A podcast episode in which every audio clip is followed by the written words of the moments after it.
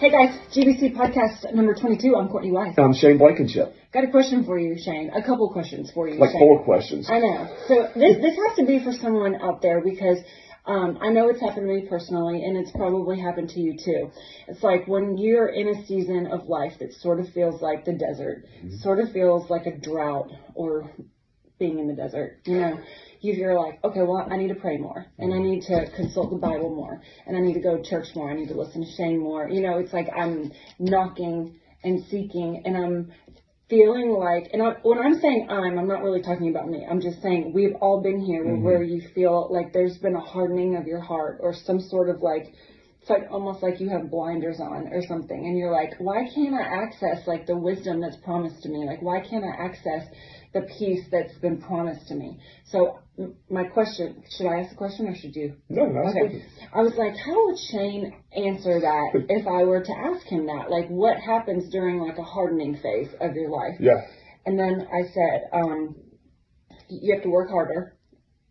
Cause like as a nutrition coach or as a CrossFit coach, I'm like, you gotta come, you gotta keep coming to the gym. Yeah. You don't see results in the first week, you gotta keep coming Persistence to the in gym. that. Persistence. Yeah. Perseverance is what I wrote down. Yeah. Um, the second thing that I thought you would tell me is, well, it was really my question. Is like when you have that impenetrable like mind or heart for that season, Mm-hmm. like does God make it that way? Like is is it for uh, punishment? Is it Mm-hmm. for judgment?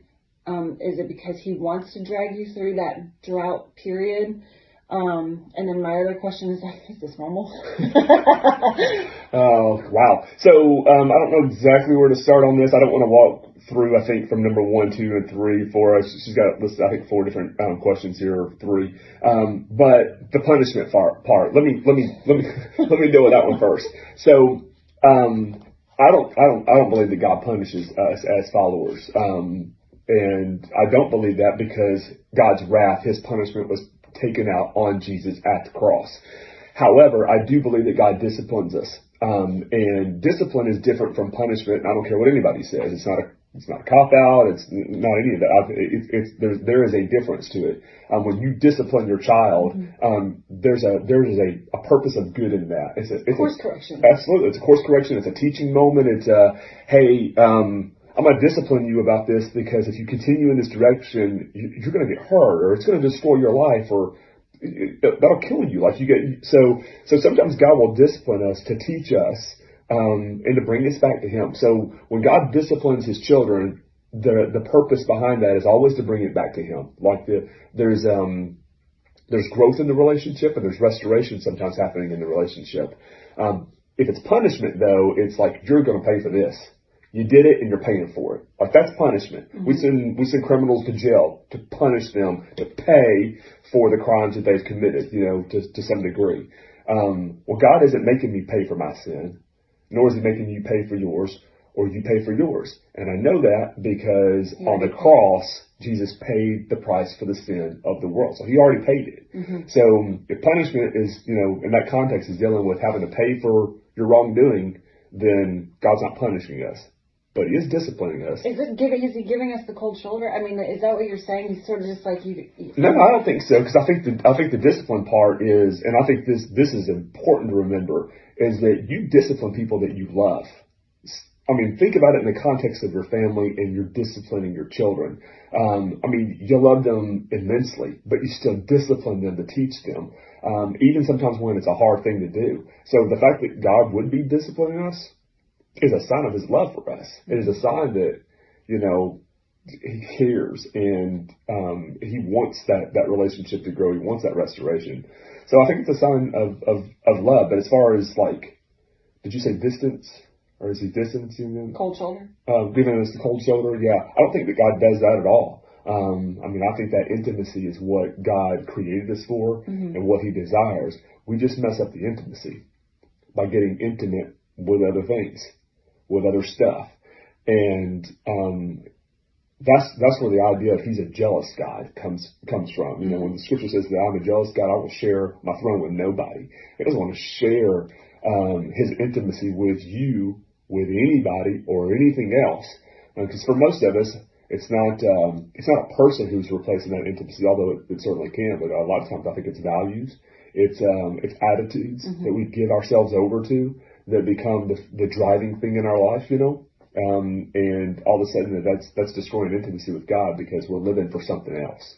So, what do you tell someone, Shane, that might be struggling with their faith mm-hmm. um, or going through a season where they don't feel like they're getting fed spiritually? Mm-hmm. This has to be for someone out there. Sure, I, I mean, I'd say it's for a lot of people out there. Um, and if I'm honest, I think I've, I, I get in places like that. Maybe you've been in a place like that. We could sure. all get there. Um, and I think that you use the, the term hardening, hardening of the heart, you know, heart, a hard heart. Um, that's, uh, I, I think it's important to remember that it's not just about bitterness or anger when we have a hard heart. I think sometimes the hardening of the heart happens uh, gradually over time and it has nothing really to do with bitterness or um, we're not we're not we're not hard-hearted and angry about it. We're not hard-hearted and bitter about it. Um, but we but our hearts become hard and callous because we we have the object of our affection has moved, and no longer is it Jesus the object of our affection, but it's something else mm-hmm. or it's someone else. Um, and so slowly over time, um, we end up with a form of religion, but it's void of any power in our life. And so we go to church, but it has no power. Right. We, we, we read, but it's not changing us. We're just, it's like reading any other book. Um, and there's a hardness that has happened because we're going through motions, um, but what's the what's the um, what's the motive behind the motions? You know, what why why are you reading it? Why are you spending that time with it? Why are you showing up?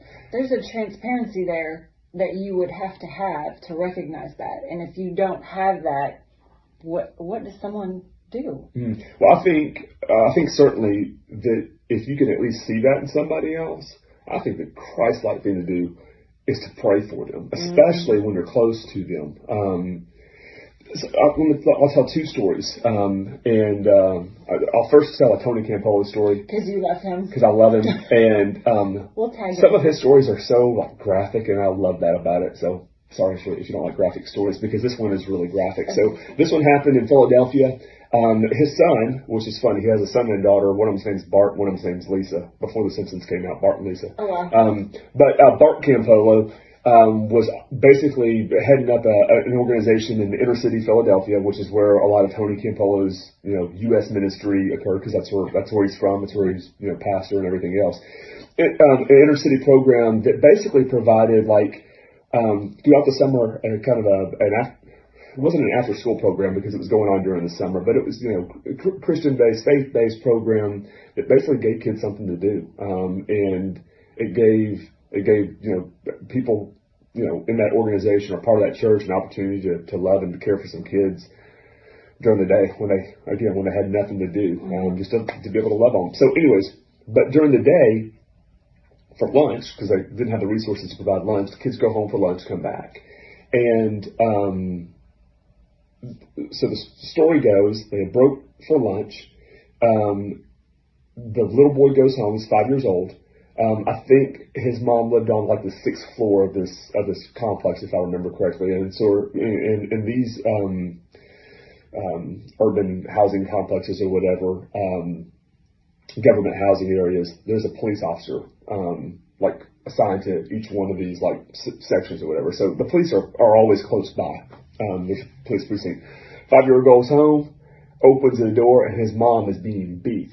Um, yeah, so he hears a commotion, opens up. His mom's being beat um, by what turned out to be a third-time drug offender. Yeah. So this is shortly after, um, uh, I think during the Clinton administration, they passed the three strikes and you're out law. So third offense, you're going away for a really long time. Um, but you, you know, you kind of get two chances. So this was his third offense. It turned out he was a drug dealer. He was, um, um, and he was just trying to get this kid's mom's check. She was, he was trying to get her to hand it over and she wouldn't. And so he screams, the little boy does, which immediately obviously alerts neighbors. Um, and the police are, are like on it. So uh, the, the police are actually located in this building, a part of this housing project. Um, so they run up, they get to the door, um, and he's like thrown her on a coffee table, busted. I mean, she's getting beat bad. I think they actually draw their their um, their firearms and you know tell them to, to stop or whatever whatever it is that they they announce. You know, they're going to try to protect this woman at this point.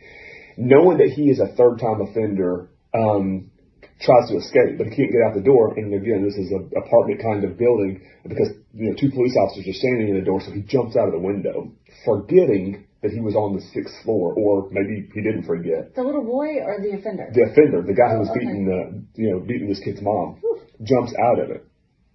Well, below there was a laundry pole that the T had been taken off of, and he lands on it, and he's impaled from his rear end through his neck.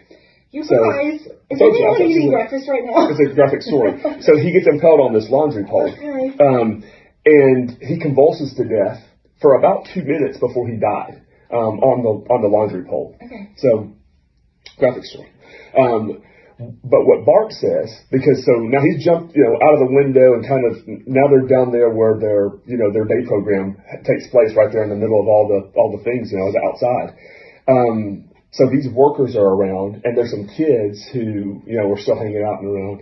And he says, um, the saddest part of the whole situation was not the guy impaling himself on a laundry pole and convulsing to death for two minutes, although it was horrific to watch Yeah. brutal, you know, to watch. Um, he said that the worst part about it was the expressions on the kid's face Yes. because it was normal to them. Like there was no fear, there was no crying, there was no, oh my gosh, he's like, they were just stone cold. Their hearts Had had become so hardened to violence and into, into that kind of, um, just, you know, death and, and, and I don't know, I don't know how, if I have a better word than violence. Um, he said, you know, you've got that kind of, um, hardening of the heart. You know, how do you break through to, to that? How do you get through those kinds of hard hearts? And uh, Tony says the only way you do that is through prayer. Like that, that you got God has got to be at work in their hearts. Yeah, pray coming- until something happens. Yeah, well, you're praying for God to do a breakthrough of those hearts. That's how you break through those kinds of hard hearts.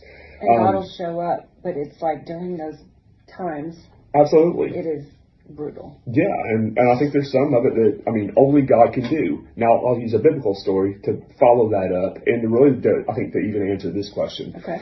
So um, Jesus is on a mountainside. Um, he comes down. Some of his disciples have been at work. Um, a man comes to him, and um, he has a little boy who's demon possessed. If I remember the story, the details of the story correctly, this was the scene where um, the demon would throw the boy into fire, throwing the boy into the water to, um, you know, to burn and to, to try to drown the, the child. And so he asked the disciples um, to call out the demon, and they couldn't do it. And so when Jesus comes down, the man comes to Jesus and he says, "Look, I asked your disciples, and they tried, but they could not." And uh, you know, Jesus makes a comment about their faith, and and um, and Jesus, I, I think, actually says, "Give you know, bring the boy to me," and um, and Jesus heals him. And then afterwards, the disciples go to Jesus and they say, "Why couldn't we do it?" Yeah. Um, and Jesus says, "Well, this kind only comes out by prayer. That there are some things that it takes prayer to break through."